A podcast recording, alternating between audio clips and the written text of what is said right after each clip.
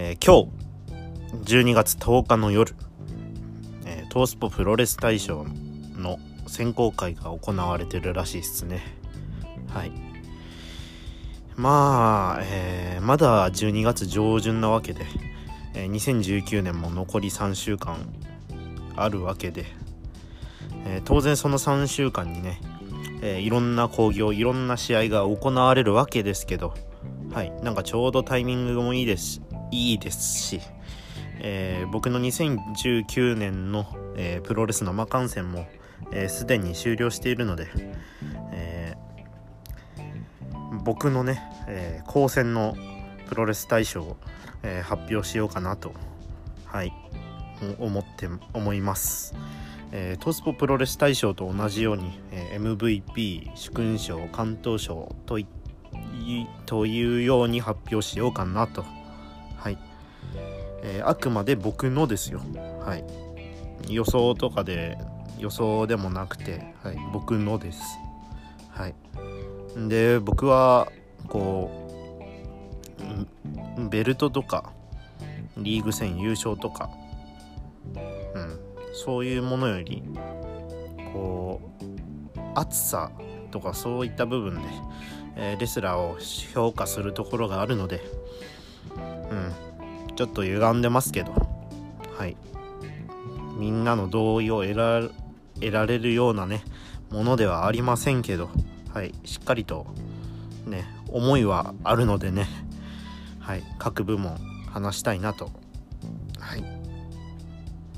というかそういうねちょっと歪んだやつが選んでこそ面白いんだろうとも思ってますしね。はい。内館真紀子みたいな。はい。ということで、えー、まず新人賞から発表しようと思います。はい、えー、高専のプロレス大賞、えー、2019新人賞は、えー、プロレスリングノア稲村良樹です。はい。ね。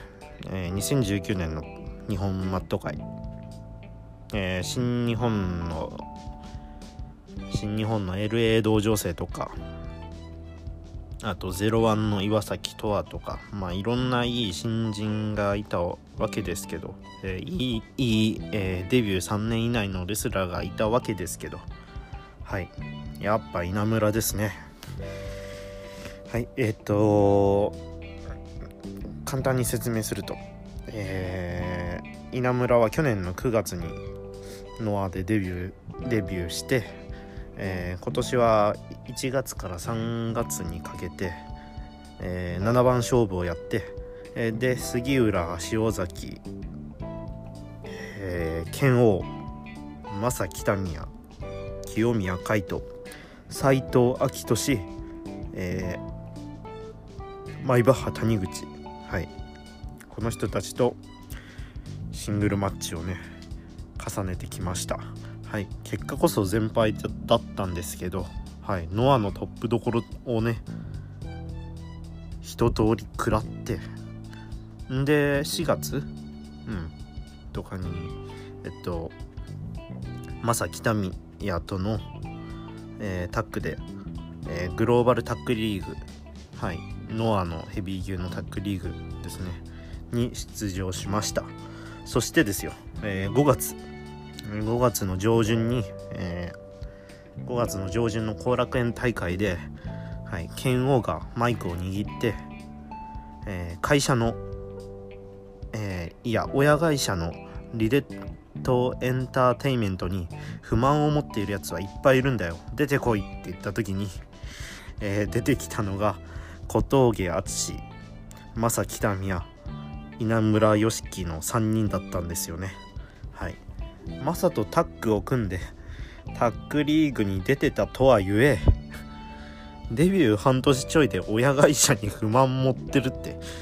まずその時点で稲村面白すぎるだろっていうね。はい。っていうのがまずあったんですけどそっからですよね。はい。こう戦績こそあれでしたけど内容でこうファンを見せていきましたよねちゃんと。はい。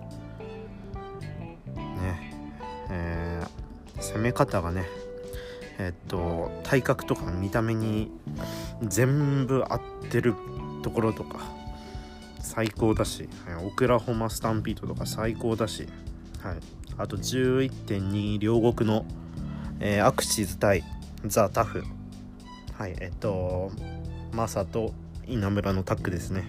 の試合も面白かったっすね。はいめっちゃくちゃ面白かったっすね。えー、まあ中島対北宮が熱かったっていうのも大きいんですけど。はい。いやでもねあの試合はねだってデビューから1年のレスラーが両国でタイトルマッチしてこう上がって試合をダメにしちゃうみたいなこともなくそういったダメにしちゃうどころかいい試合するってのはめちゃくちゃすごいことですよしかもノアですよ。ノアですよ。あのノアの両国ですよ。すごすぎるでしょ。ね。はい。ね。あと個人的にね稲村は今後に今後はい。に入る前から注目してたんですよ。えー、というのも、えー、学プロ時代から結構好きだったんですよね。はい。あえっと彼はチンコとミツキ。チンコとミツキという名前で、えー、学プロをやってたんですよ。はい。最近こそ見てないですけどえっと今僕は二十歳ですけど、えー、中学の頃にこう関東系の学生プロレスの試合を結構追ってたんですね。はい。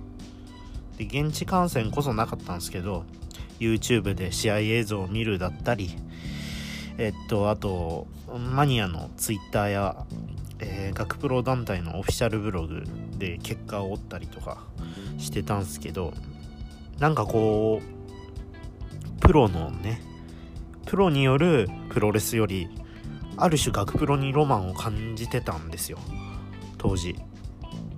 だって花のキャンパスライフを犠牲にしてまでプロレスの練習に打ち込んでるわけですよ。ね。けどけど、えっと、大学卒業後にプロ団体に入るわけでもなくはい。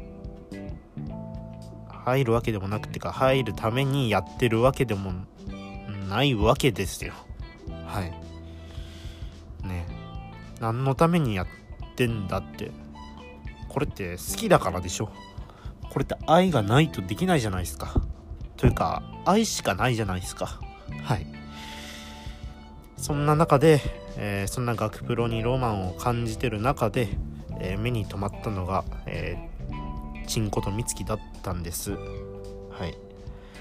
えー、2015年2月の、え、学生プロレスサミットの写真を、えー、当時中3の僕がツイッターで見つけたんですけどそこに写ってた、え消火器を客席に噴射しながら入場するチンコとミツキの姿がくっそかっこよかったんですよ。はい。その時の試合はこうまだ未だにね映像でこそ見られてないんですけどその写真1枚で完全に持っていかれたんですよ。はい。北斗の剣の雑魚キャラみたいなすっげえモヒカンにごっつい体に、えー、モンゴル相撲の格好を融合した意味不明な格好なんですけどはい。チンコとミツキそんな格好なんですけどそれがめちゃくちゃかっこよくてかっこよく写ってあの写真1枚見た瞬間にこう脳内でチンコとミツキの入場曲、えー、トムキャットのタフボーイが再生されて俺学プロやりたいなって思ったんですよ。はい。プロレスラーになりたいとか一度も思ったことないのにそのチンコとミツキの写真を見た時に学生プロレスやりたいって思ったんですよ。はい。大学4年間プロレスに打ち打ち込んで学生最後の試合が後楽園のメインなわけですよ。でその後楽園ですで行われる学生プロレスサミットのいっちゃん最後に入場してきてこう消火器噴射しながらリングインするわけですよ。あの写真1枚にいろんなロマンを感じたんです。はい。まあ結局僕は、えー、高等専門学校ってところに入学してはい。高専から大学に編入したところでその編入可能な大学先に学プロがないプロレス同好会がないことに気づいて、はい、学生プロレスラーになりたい学プロやってみたいっていう夢は諦めたんですけどね。まあはい。いやそうだ。えー、そこでね、えー、富山高専内でだったら富山高専の中でプロレスサークル作れないかって言って富山高専プロレス同好会、えー、今の僕の高専って名前でやってるツイッターアカウントを作ったんですよ。はい。ね学生課にえっとサークル同好会部活のとかのね、えー、総部の条件を聞いたらまず顧問を見つけてくることだって言われたからこういろんな教官たちに頭を下げてねだけど誰一人受け付けてくれなくて。ね。そこで、えー、部活サークル同好会を作れないならこう Twitter アカウントを作って富山高専にいる人たちをフォローしまくってなんかムーブメント起こせないかなっつってね。そこで、えー、仲のいい先輩たち先輩2人と、えー、今の Twitter アカウントを作ったんすよ。はい。もう今は完全に僕一人のアカウントになりましたけど。はい。ああそうだ。そうだ。ね。今考えたら稲村がねああチンコとみつきのあの写真を見てなかったらうん僕はねこうやってポッドキャストをやることもなかったしね。ツイッターをまあツイッターは昔からやってましたけど小学生の時から。こう今のアカウントを作っていろんな人と出会ったりできなかったかもしれないですからね。はい。はい。なんかねかなり話がずれちゃいましたけど全然稲村の話じゃないですけどはい。そんな僕を熱くさせたねあのチンコと美月が、えー、稲村良樹としてメジャー団体でプロでやってるんすよ。今。ね。鈴木秀樹にね。組んだ時に強いって分かったって。言われたんですよ今年。ね。稲村。